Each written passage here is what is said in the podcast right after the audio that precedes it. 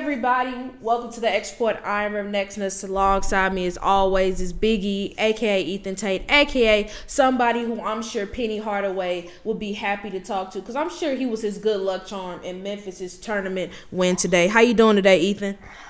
I'm good. I'm really excited. Uh, not just because Memphis won, but it's one of my favorite times of the year, March Madness. Just getting a chance to watch good basketball for a good while, and it's just some really exciting games to look forward to. I feel you on that with March Madness coming on. I mean, the MLB and MLBPA kind of ended the lockout, so that's free agency going on and NFL free agency going on. I think as a sports fan, I mean, there's always things to talk about and to keep track of. So it's been a lot of fun. But speaking of NFL free agency, of course, we're going to break that down a bit, give our favorite and least favorite picks, as well as find home for homes for some of the top remaining free agents available with the NBA. Of course, we're going to talk about Steph Curry's injury and how far we feel like the Warriors will still be able to go without him in tow. And then we're going to close out the show discussing who we feel if LeBron James will be better off shutting down this current season with the Los Angeles Lakers. But before we get to any of that, please, be sure to check out the xreport.net. I repeat, the xreport.net for exclusive sports content written by yours truly and fellow X Report uh, writers. Um, previous episodes of our lovely podcast and our YouTube channel entitled The X Report. Now, as I mentioned, this is going to be with regards to the NFL, it is definitely going to be free agent heavy. But of course, I got to plug my latest mock draft. I know that for those of you who have read it or are going to read it, you're going to see that pretty much based off free agency, none of most of those picks are in vain, but it's all good. Still be able to go check that out. It was a lot of fun to write a labor of love. And of course, I'll have another mock draft coming out in the next few weeks after the dust has kind of settled with free agency. But it seems like the dust of Tom Brady has not yet settled. After this past weekend, he announced via Twitter that he was coming back for his 23rd NFL season. He said, These past two months, I've realized my place is still on the field and not in the stands. That time will come, but it's not now. I love my teammates and I love my supportive family. They make it all possible. I'm coming back for my 23rd season in Tampa. Unfinished business, LFG. Now, Ethan, when you found out about this, were you surprised? And how do you feel like this is going to help affect Tampa the rest of this offseason? Was I surprised? I was somewhat surprised. I wasn't surprised that he came back. I was surprised at how early he came back. I thought that he might would have made his return kind of maybe somewhere during the actual season kicking off. He saw a couple games and he might have saw like some bad quarterback play for Tampa, and it's like, bro, if I was out there, we could still win. we could still be in the mix to win a Super Bowl. But for him to basically only be retired for two months, I was slightly surprised by that. Um, in the case of the Bucs and how significant of a um, piece this is for him, I think it's really significant because we both said when he did retire that he still had a lot left in the tank. When they obviously have re-signed Chris Godwin to a good extension, and it's already being reported that now they're in the uh, they're in the market for Julio Jones since he's been released by the Titans. And I think that there's going to be things to where it's like you're going to be able to pick up free agents and cheap deals that can really produce and they might make another Super Bowl run because the NFC has um, a lot of openings, in my opinion. You know, Russ is gone from Seattle, even though mm-hmm. Seattle was on a down to with him out of the way. Now you completely can root them out. Um, who knows what's going to happen with uh, Arizona with Kyler Murray and things of that nature, and like Jimmy G, if Jimmy G leaves and this Trey Lance show, who knows what that's going to look like, and that's a potential two playoff teams from this past season not making the postseason. So I think it's going to be a big impact. Truthfully, I wasn't really surprised when Tom Brady came back either because it never seemed like he was totally committed to retiring. Like even after he made that long, you know, social media post about his decision to retire, it never seemed like whenever he was interviewed that no, I'm done, I'm not coming back. He always sort of kind of left that door open for a potential return. And I think that honestly this is the perfect time to do it because let's be honest, we looking at the quarterback that that the Bucs had on their roster whether it be Blaine Gabbert or Kyle Trask, neither of those guys have proven to be someone that you really want to carry your franchise. And then looking at the other available quarterbacks, the best one available was Deshaun Watson. I mean, they weren't going to get Russell Wilson. Um, they would have potentially had to trade up quite a bit to try to get one of these rookie quarterbacks, but nobody's really sold on these rookie quarterbacks as it seems. So they would have been going through quite a bit of turmoil. So the Bucs are I mean, you and I have talked about this a lot, but I feel like the Bucs are already big free agency winners just because not only do you get Tom Brady back, but you don't have to deal with the quarterback problems. And you also kind of touched on it a bit about being able to bring in back those free agents. They're getting Chris Godwin back. Um, Ryan Jensen, who was expected to make big money, he's coming back. They brought in Russell Gage, wide receiver for the Falcons. I think that's a great pick. And so, in having Tom Brady, Tampa's going to look like a much more desirable free agent destination because you know you have a quarterback in place, a Hall of Fame, one of the greatest, if not the greatest quarterback of all time there, as opposed to trying to start all the way over. But speaking of some quarterback drama, there is quite a bit of quarterback drama in Cleveland um, following the Deshaun Watson pursuit after he was cleared of all criminal charges. The Cleveland Browns were one of the four teams that got the chance to visit with Watson in hopes of bringing him in. That's all fine and dandy. They were one of the finalists. However, it rubbed quarterback Baker Mayfield the wrong way, especially after the team had reportedly assured him that he was going to be their quarterback going into next season. So last night, uh, Baker Mayfield returned to Twitter to post the following message. The past four years have been nothing short of truly life changing since I heard my name called in the draft to go to Cleveland. This is not a message with hidden meaning. This is strictly a thank you to the city of Cleveland for embracing my family and me. We've had many memories and shared growing in this process through all the ups and downs. I have no clue what happens next, which is the meaning behind the silence I have had during the duration of this process. I can only control what I can control, which is trusting in God's plan throughout this process um, I had given this franchise everything I have. That is something I've always done at every stage and at every level, and that will not change wherever I take my next step. Whatever happens, I just want to say thank you to the fans who truly embrace who I am and the mentality that's aligned so well with this city's hardworking people. Cleveland will always have a part of Emily and my story, and we will always be thankful for the impact it has had and will have in our lives. Sincerely, Baker Mayfield. With that, it seemed a foregone conclusion that Baker was going to be gone. However, even after the Browns were knocked out of the Deshaun Watson sweepstakes earlier today, it was clear that Baker still had no plans of being there and leading him to request a trade. However, the uh, as of right now, the Browns representatives have denied Baker's trade request. So, Ethan, a lot going on in Cleveland right now. First off, what are your thoughts on the whole Baker situation with him requesting a trade? And then, secondly, let's say Baker is traded, which I think will happen. Where do you think he ends up?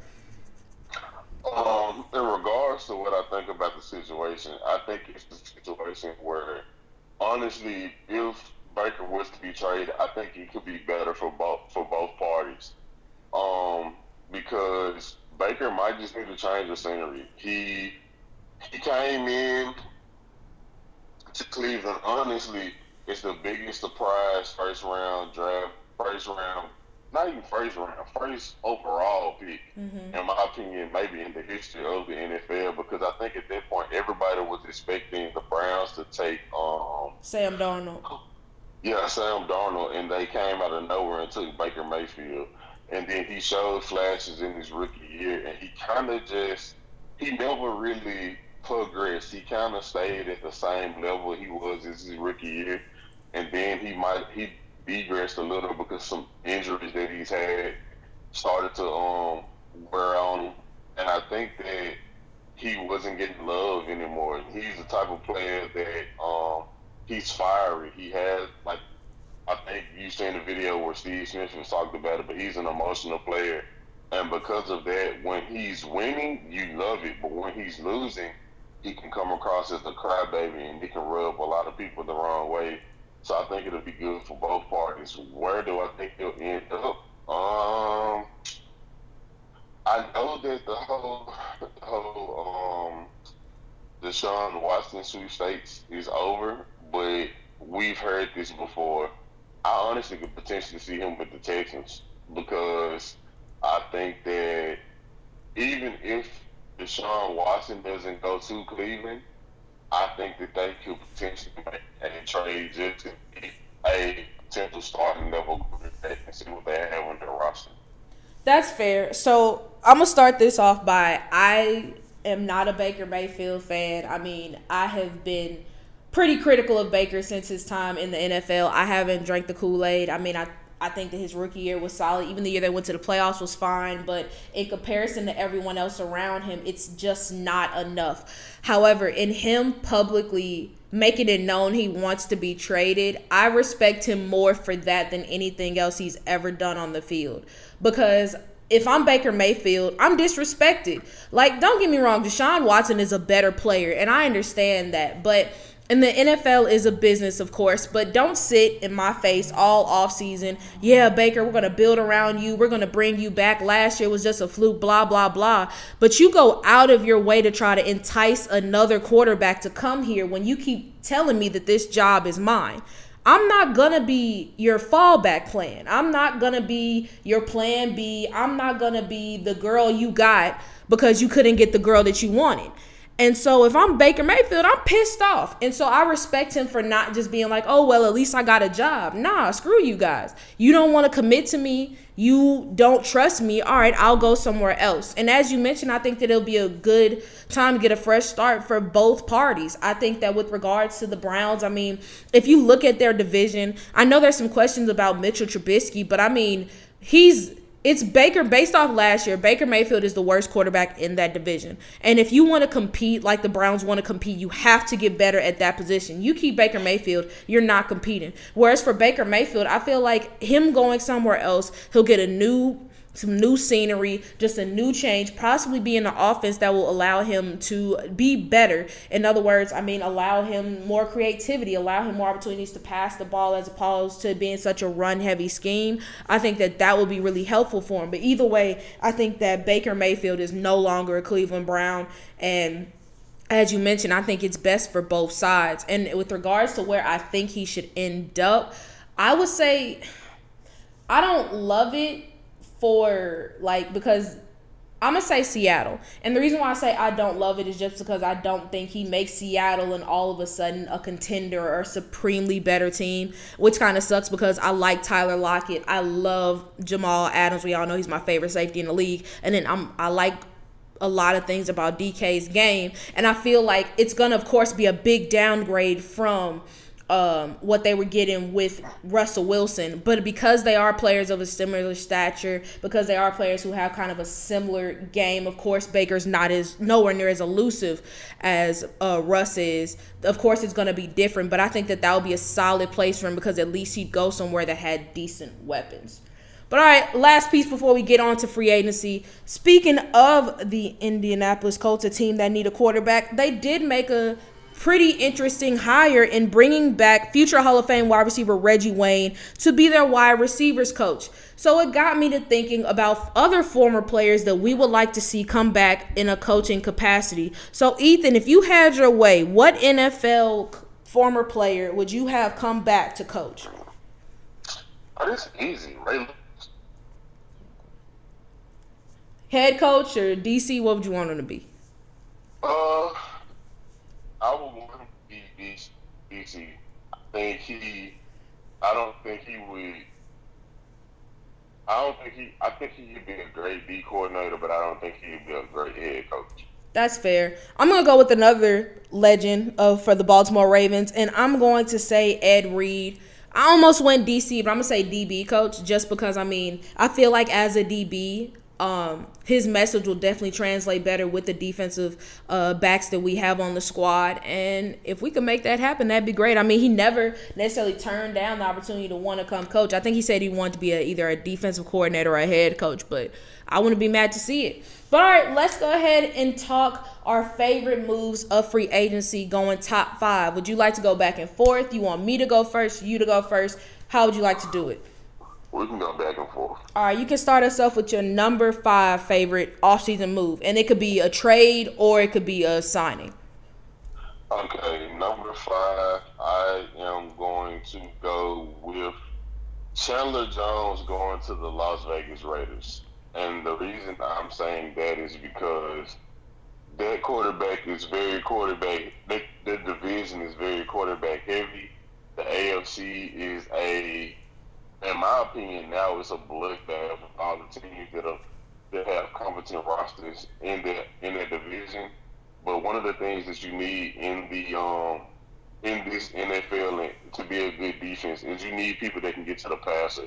So I got to go with Chandler Jones to the Raiders. I have the exact same position. I have the exact same division, but a different player. I'm going Khalil Mack being traded to the Chargers. I mean, I don't know what the Chargers front office exactly had on the Bears, but to get a player like Khalil, Khalil Mack and not have to sacrifice a one, that's a pretty great move. And then you see that the Chargers already have a great edge rusher in Joey Bosa. So combining those two forces, it's going to be very hard, especially considering the other free agent moves that the Chargers have been able to make. But all right, let's go ahead and look at uh, uh, number four. Who you got? Um, I actually have Khalil Mack to the Chargers. I think the only reason I the re, main reason I have him above Chandler Jones is because I think he can make a huge impact on their locker room. Mm-hmm. Whereas you have a lot of young guys, you have um, Joey Bosa, you have Derwin James, you have a lot of young guys that's going to be on their defense, and who's to say that it still won't get younger because they're projected to maybe draft Jordan Davis out of Georgia. But you have a veteran who's been in playoff games, who's been in wars, and you're putting him next to an already predominant pass rusher, and I think that he's going to get regain some of the form he had in years past. So that's the only reason I have him above Chandler Jones. I mean, both are great additions. I mean, if I'm a quarterback, I don't want to see either of those guys. All right, my number four, same position, is going to be outside linebacker Haason Reddick signing with the Eagles on a three-year, $45 million deal. I mean, for those of you who don't know, I mean, he played college at Temple, so he's familiar with the Philadelphia area. And I mean, these past couple of seasons, Haason Reddick has really blown up in a big way. Signed a one-year prove-it type deal with the Panthers this past year and was one of their best players overall this past year. So I'm excited to see one, him actually get paid for his services, and two, going back to the familiar area. I think that he's going to be a really big player for the Eagles. All right, what do you got at three? Number three, I have the Buffalo Bills signing my former offensive lineman Roger Saffold. Um, when you have a a high power offense that's pass happy, you're going to need a guy that can hold it up on the line. And Roger Saffold has been one of the more underrated offensive linemen, especially given his tenure with the Titans, because he is a older player. I hate that he left, but I think that's a great signing for Buffalo. Uh, I'm going to go on the offensive side as well, but I'm going wide receiver Russell Gage going to the Tampa Bay Buccaneers. I mean, he may not be or it may not have been the biggest free agent name available, but what I love about Russell Gage is he's really kind of made himself into a productive number two, maybe number three type receiver in the league, especially after this past year showing with Atlanta. And then not only are you going to be playing with an all-time great in Tom Brady, but also you have Mike Evans on the other side. I'm presuming Gronk is probably going to be coming back as well. And then whenever Chris Godwin comes in, that's going to open up a lot of opportunities for Russell Gage and give them a really strong third wide receiver, something that they didn't have last year after all the injuries and the Antonio Brown drama. All right, number two, what you got? Number two is the is the man that broke the news earlier today. I have Allen Robinson going to the Los An- to the Los Angeles Rams. Um, I think that they already had a super high powered offense and it was led by Cooper Kupp. But now you're bringing in Allen Robinson, someone who's finally going to be able to play with a dynamic quarterback since he's been in the NFL. And he's a guy that can relieve pressure from Cooper Kupp. He can win. Just imagine him being your wide receiver two or three, depending on the situation. And he's been a bona fide number one his whole career. So I think that's an amazing sign for the Rams it's definitely a very interesting one. We'll I'll get to that a bit later when we find homes for other top free agents. But my number two, I got to take it to my favorite team. I absolutely love signing safety Marcus Williams for five years, seventy mil. I want to say it's like thirty-seven million, fully guaranteed. I mean, uh, Eric DeCosta, Baltimore's general manager, talked about it in press conferences. Like he wanted to bring in a playmaker, a ball hawk on the back end. And in terms of players who do that, Marcus Williams totally fits that bill. I want to say he's created like 15 interceptions since joining the league just five years ago. I mean, he has been such a dynamic and underrated piece of that um, Saints uh, defense. And I'm really happy to see what he'll be able to do, especially lined up against, you know, great receivers that we're going to be facing in the AFC. But I think that he the dog in him is going to work out really well with Marcus Peters, Marlon Humphreys, Chuck Clark. I absolutely love that addition. But all right, your overall favorite move of free agency, what is it? I think we have the same exact one, and if we don't, I will be highly surprised. But I have the Denver Broncos making the move to trade for one Russell Wilson. I think that with the bevy of receivers, young receivers that they have, they already have a a running back that they could use for the future. And um, thank you. What's his name? Javonte Williams. Javon, yeah, Javonte Williams, and like they their defense is still a decent defense. So I think that's the best signing so far, or best move of the all season so far. Okay, so if we were factoring all off seasons, we will be in agreement. However, I just tried to relegate my list to the stuff that's happened over the past couple of days. So I got you. But it is definitely like if we factor everything, yes, it's my the best move. But I'm gonna go back to the defensive side of the ball. This is and it is the trade of Yannick Ngakoue to the Colts. I know that Yannick Ngakoue is not a player who gets the respect that he deserves, but since he has been in the league, he has been one of the most uh, prolific and consistent edge rushers. I mean, I know a lot of attention went to Mason Craw be this um not Maxx Crosby, I'm sorry, Maxx Crosby this past year and with the Raiders. But I mean Yannick Ngakoue had more sacks. He was an even better pass rusher on the opposite side. Now I understand you pay Chandler Jones all that money, somebody's gotta go, and it just ended up being Yannick Ngakoue. But I like the potential of Yannick Ngakoue more than Jones just because I know he's gonna be able to play longer. And so the fact that the Colts were able to get him for a cornerback who probably wasn't even gonna be on the roster by the time the summer came, I thought that was a great move by the Colts. I mean, we know how great Darius Leonard is. We know DeForest Buckner is a bad dude in the middle of the defensive line. Now you get another stout edge rusher. I think the Colts defense, especially once they get it, bring in another corner, is going to do some real damage on the defensive side of the ball. But all right, let's go to our top five least favorite moves. I'll start this one off. At number five, I have Mitchell Trubisky to the Steelers. I don't dislike it because I think it's expensive. Like it's only two years, 14.2, and it doesn't necessarily guarantee that he's going to start. But I just feel like there were better options out there. But you know, you know how the Steelers are. They'll make it work. They're still going to be competitive. But I still feel like the Steelers could have been a bit more aggressive to try to trade for a quarterback or bring in a better free agent option. Uh, yeah, I'm actually in agreement. I think the Mitchell Trubisky signing, I think it was one of those situations to where I think a lot of people bought into the hype that the um the Bills quarterback coach he speaks Mitchell Trubisky in a similar fashion to which he fixed um um freaking Josh Allen. And I don't think that that's the case. I think that he's going to get in Pittsburgh and he's going to make a rabid fan base really upset. Yeah, and truthfully, I still feel like the Steelers are going to draft a quarterback high. I just think that it's just going to, this is just stopping them from trading up to get somebody. Um, at number four, this is where I have running back Chase Edmonds to the Dolphins on the two year, $12.1 million deal.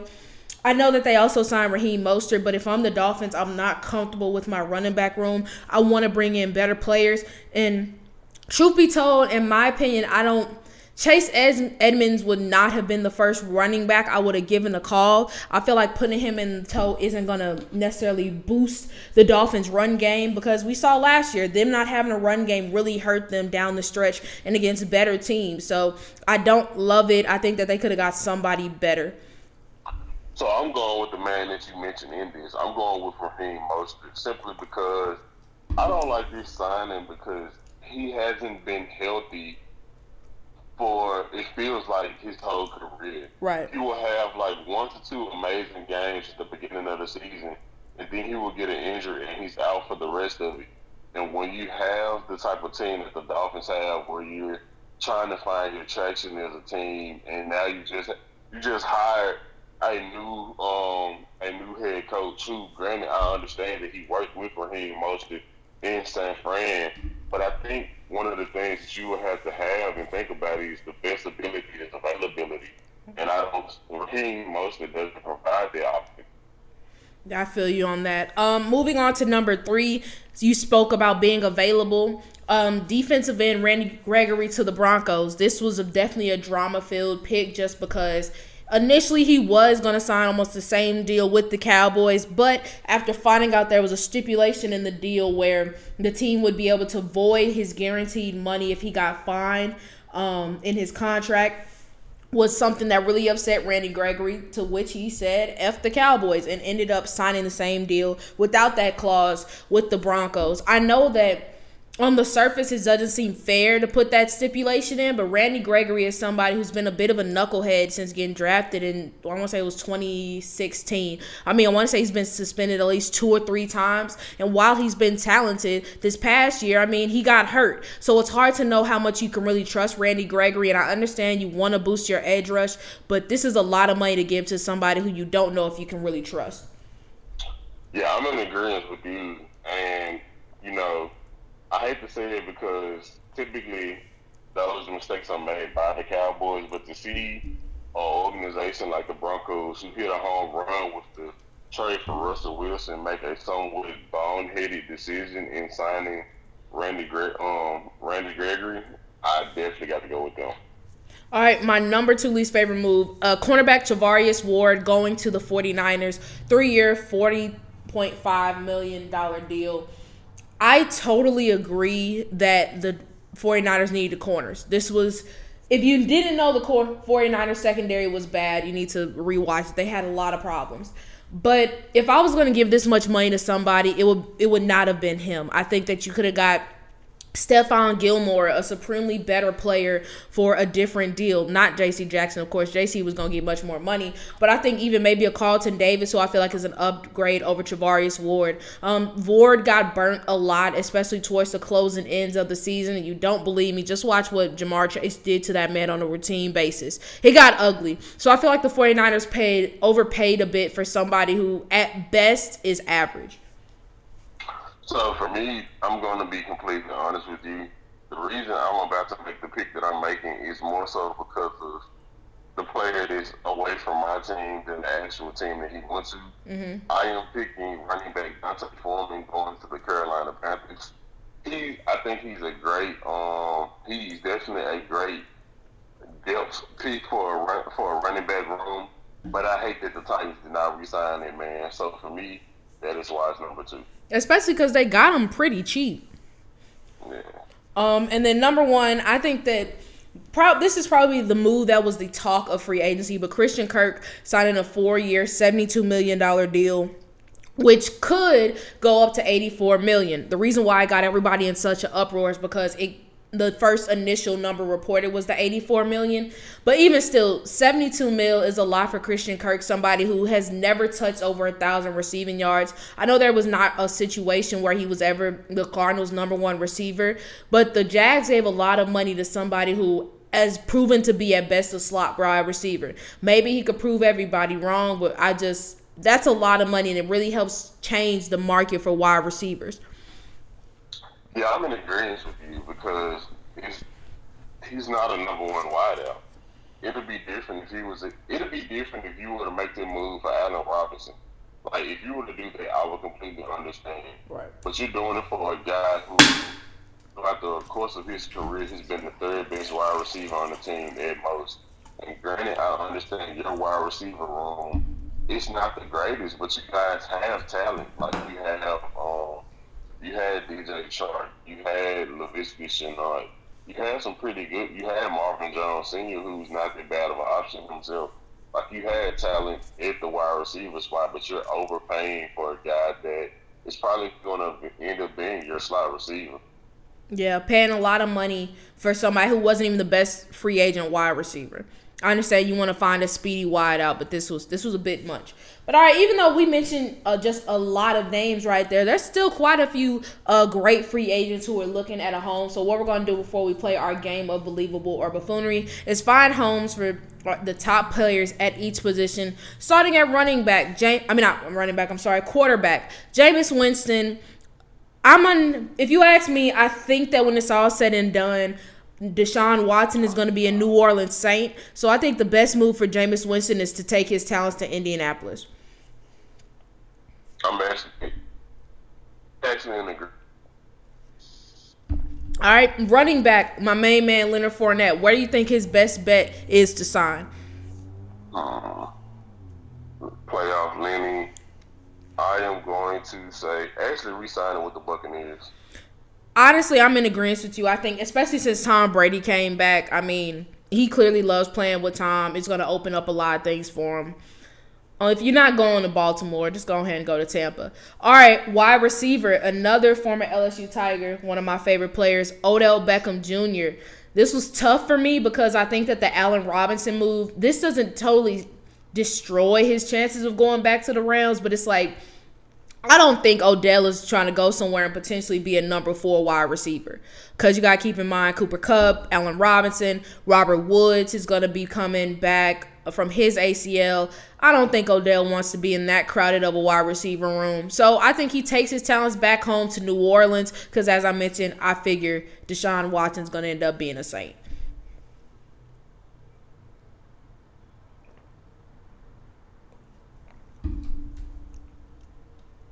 Uh, for me, I agree with you with the New Orleans pick, but I think that he this might be a uh, redemption year for the Green Bay Packers. I think he's going to end up in Green Bay.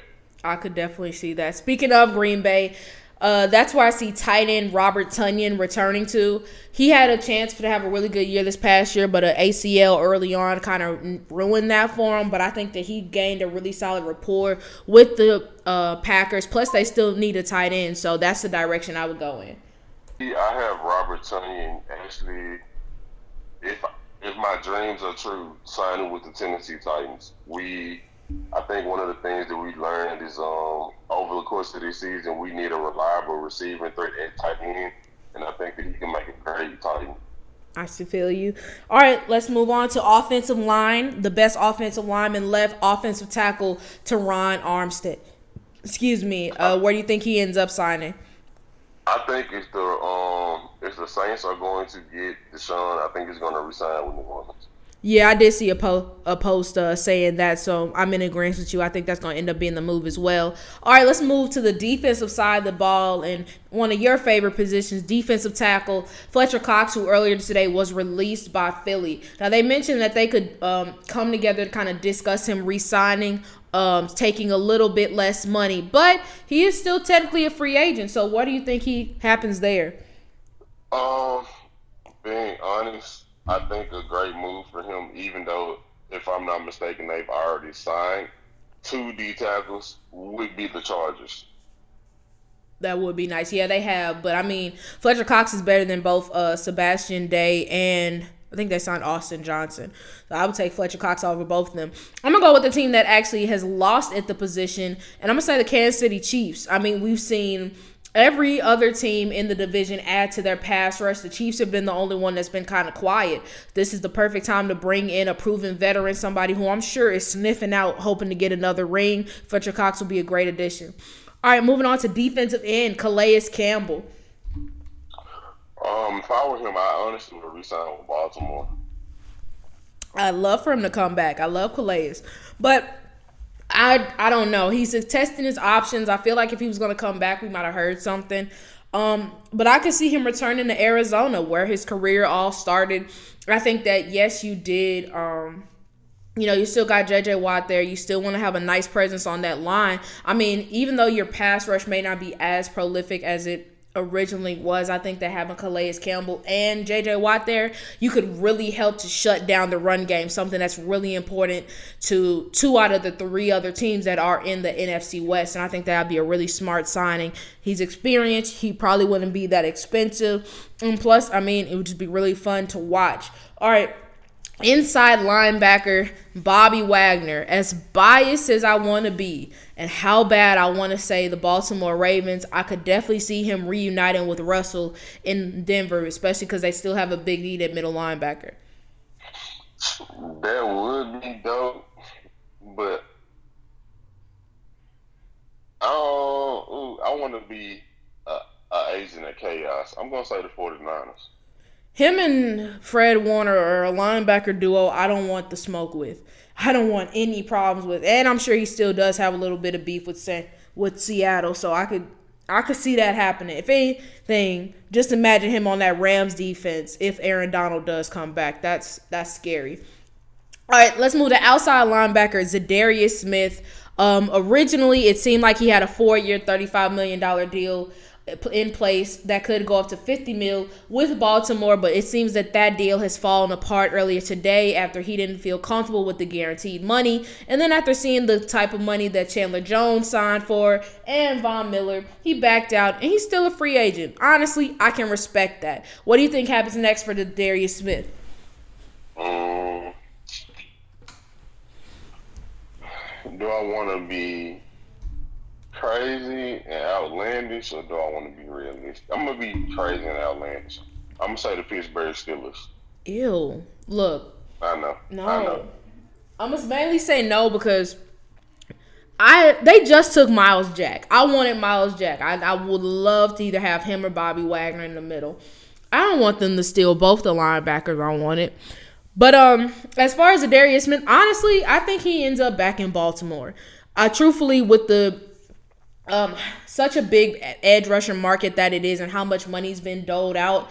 I love Za'Darius Smith, but the thing is, he's not on the level of Von Miller and Chandler Jones. He looked great in Green Bay, but we also have to take into account that he played half of the first game of the season. I think he played in the playoff game, but that was it. He really hadn't done much this season. And you and I talked about it with Michael Thomas. The league is a what have you done for me lately thing. So they're not going to dish out 15 plus mil that easily if, especially coming off they don't know how healthy you're going to be or how productive you're going to be.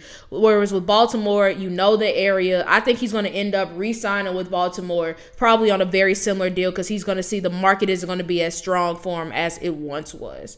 But speaking of strong markets i'm sure there's still a strong market for cornerback stephon gilmore. Who should sign him?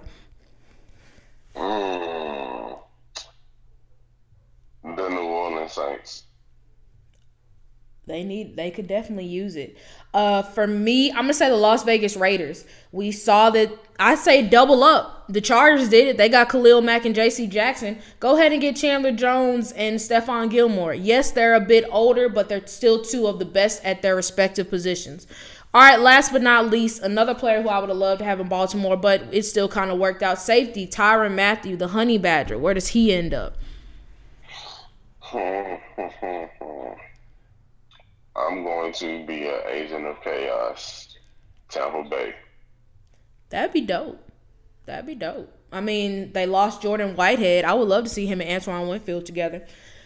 I was almost gonna go a trifecta for the New Orleans Saints, but I'm, I'm not gonna do that. I'm not gonna make it a complete LSU reunion. I'm actually saying Chicago Bears. I know that more than likely Tyron's to want to sign with the team that is to have playoff aspirations. But Chicago right now they got a good amount of cap space and they'll be able to give him quite a bit of money. I think that that will end up that'll be a really nice place for him, get a completely fresh start, and he'd be a really nice new face of the defense, especially with Khalil Mack now in LA. All right, let's go ahead and play a quick game of believable or buffoonery before we move on to the NBA. Now, Amari Cooper, we really didn't talk about it much, but he was traded for almost like a fifth and a sixth round pick to the Cleveland Browns out of Dallas, which I think we can both agree is a bit cheap for a wide receiver of his talents. But it doesn't just seem like the Browns are going to get a very good receiver. Seems like the Cowboys possibly could suffer without him. So, believable or buffoonery, Dak Prescott is going to struggle without Amari Cooper in tow. Now, just mind you, in the three and a half seasons that he's been with Dak, he's had two uh, thousand yard seasons put together 21 touchdowns in the past three years. He's been solid. So, believable or buffoonery. Dak Prescott is going to suffer without Amari Cooper there.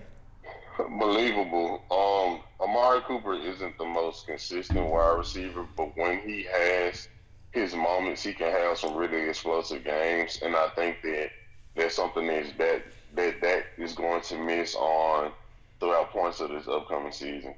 Yeah, I'm saying believable as well, especially because they were unable to bring back Cedric Wilson because he signed with the Dolphins. So, yes, you get CeeDee Lamb, who I feel like was going to be, become the number one wide receiver anyway. I think CeeDee is better than Amari. But in addition to that, I mean, yes, you bring back Michael Gallup, but he's still trying to heal that ACL. No telling what they're going to do with that third wide receiver. It's going to be very different um, for an offense that was already kind of going on the downswing at towards the end of last season.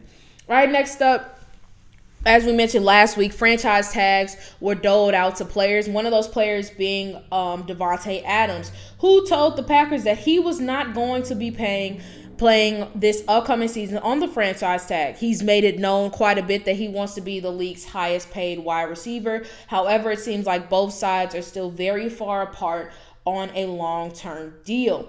Um, apparently, the Packers did offer him a record breaking 23 um, million a year contract. However, D Hop is making over 27 million. So, believable or buffoonery, Davante Adams is going to hold out the upcoming season. Um, I think it's buffoonery.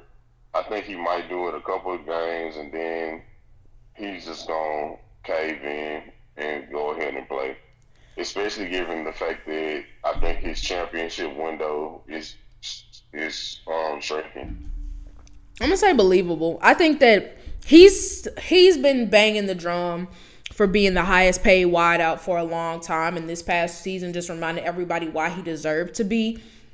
And I think that yes, his championship window isn't as wide as it once was. I mean, even still, I mean the Panthers. I mean, not Panthers. Sorry, the Packers need him more than he needs the Packers. I think that you take him out of the toe. Of course, Aaron Rodgers is going to be pissed off. He's not going to be happy because I'm sure the Packers aren't going to be that aggressive in bringing in weapons to help him out.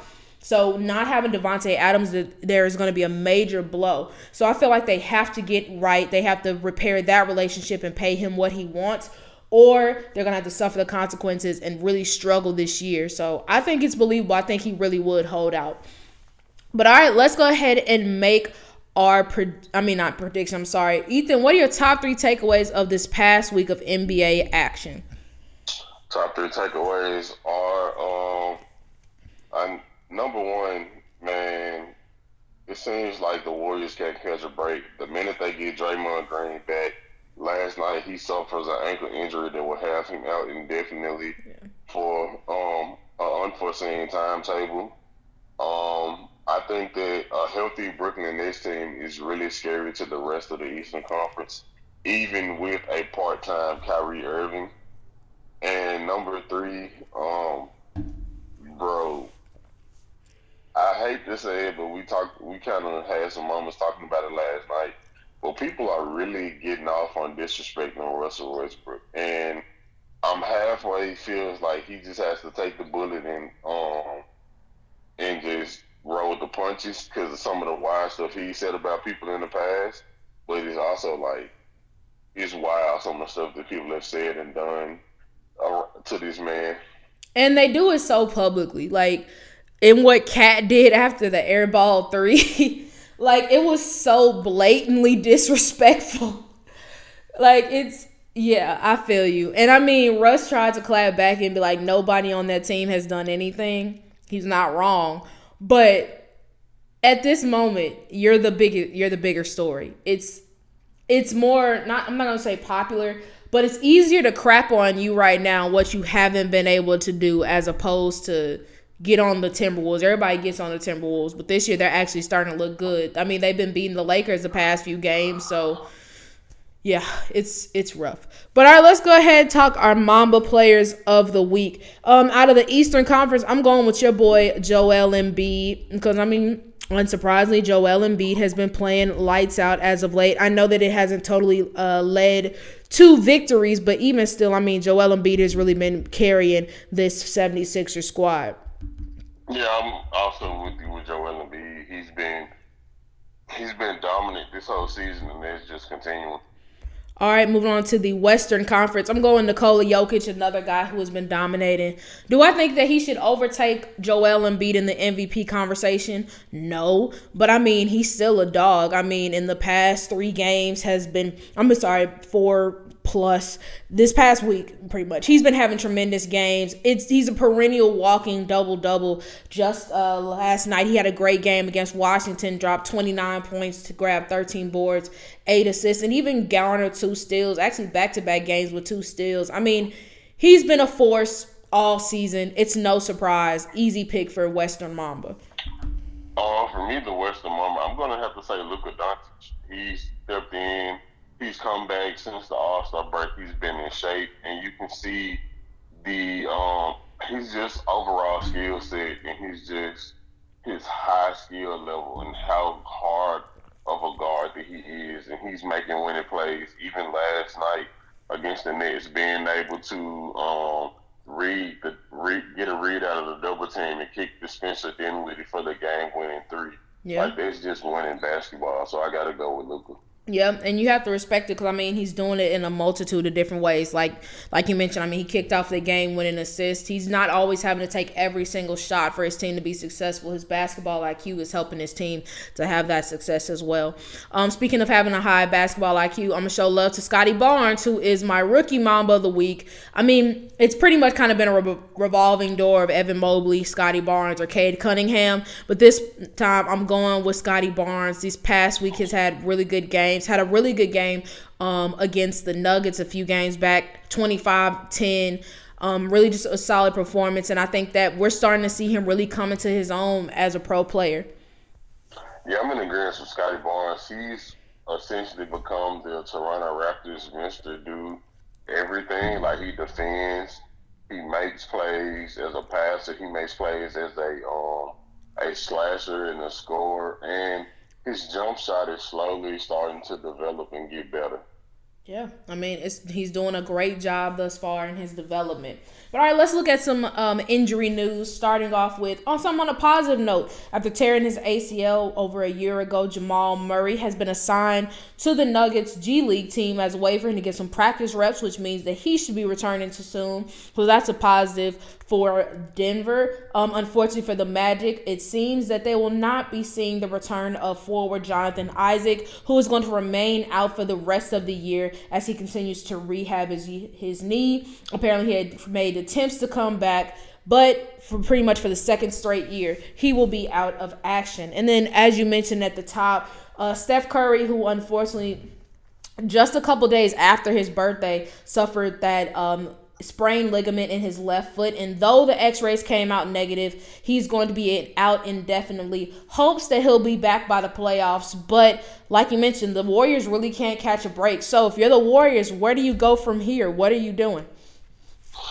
Um, luckily, I think that they'll be able to um, not obviously not be the same team that they were with Steph but because of their depth, I think that they'll be able to ride this wave a little, a little bit easier than they were with Draymond. Mm-hmm. And the reason I say that is because you can just start Jordan Poole at point guard, and he isn't Steph, but he is a very capable scorer and someone that can fill in that scoring role that Steph normally fills. And then you also you have you have Klay, who's starting to um, show signs of being back to his former self and being a dominant, not a dominant, but a really productive player. And you bring in Draymond back, and it's like now that he's back, they're showing signs of their former continuity that they had. So I think that they'll be able to um, float on the ship, and it won't be as rocky as it would be without the depth that they have.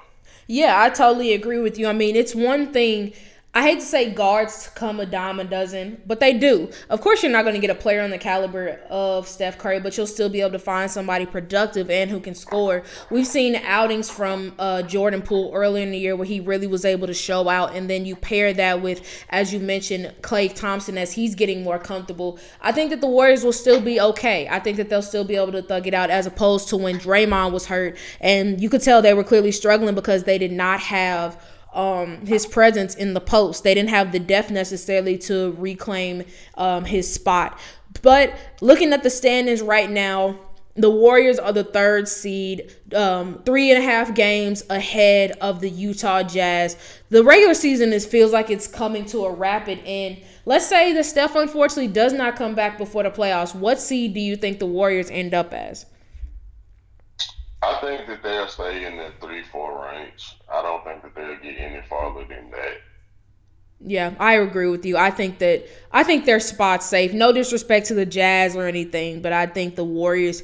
I would still take the Warriors and what they have now over what the Jazz have. But all right, let's go ahead keep talking. So everybody's crapping on the Lakers right now, and rightfully so.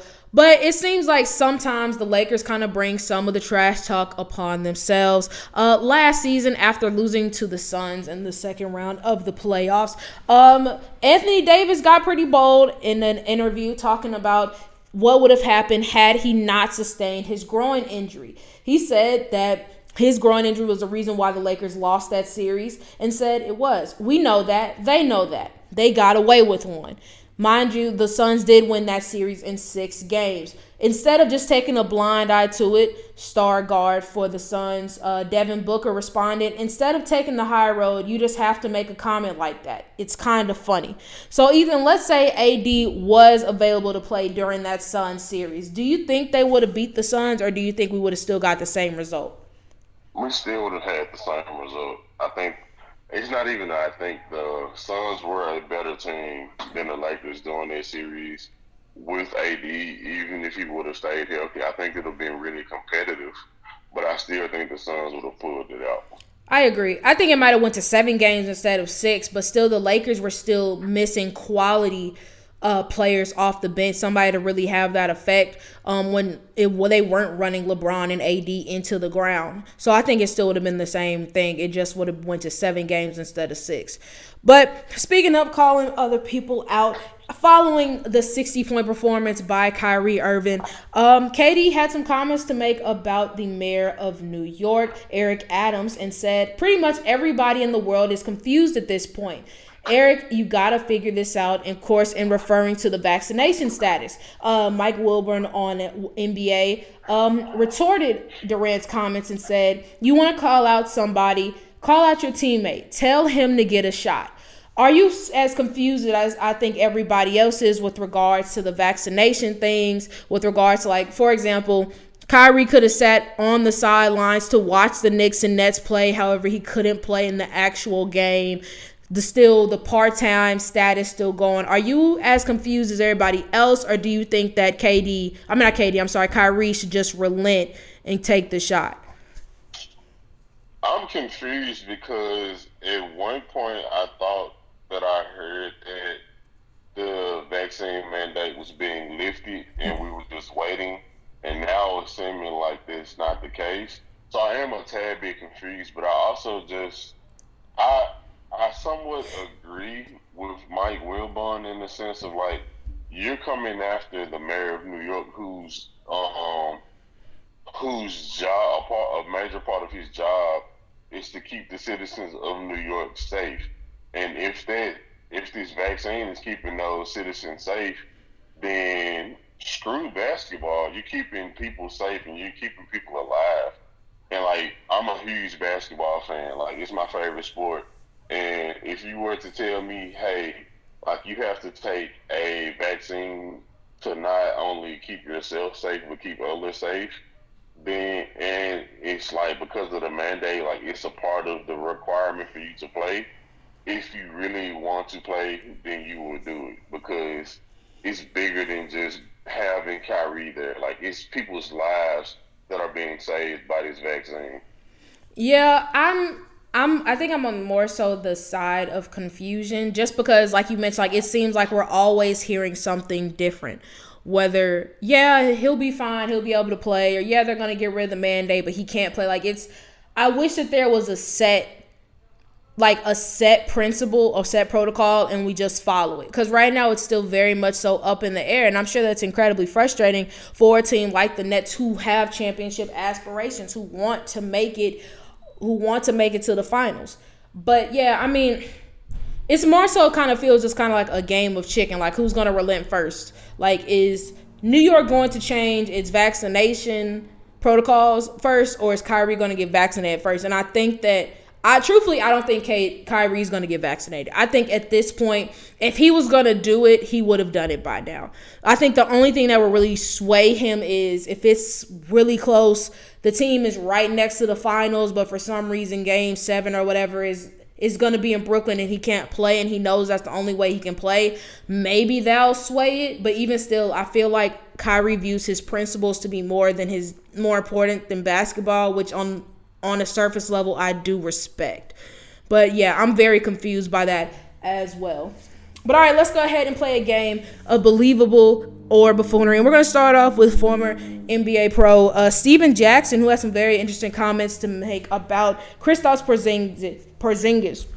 Now, Porzingis, as we all know, was traded from the Mavs right before the NBA trade deadline to the Washington Wizards and has not exactly been playing his best ball. To lead Stephen Jackson to say, I think in some kind of way, he's got to start figuring himself out. In a year or two, if he keeps going the way he's going, he's going to be out of the league. And I mean, Jackson does have a point. His field goal percentage has not been great.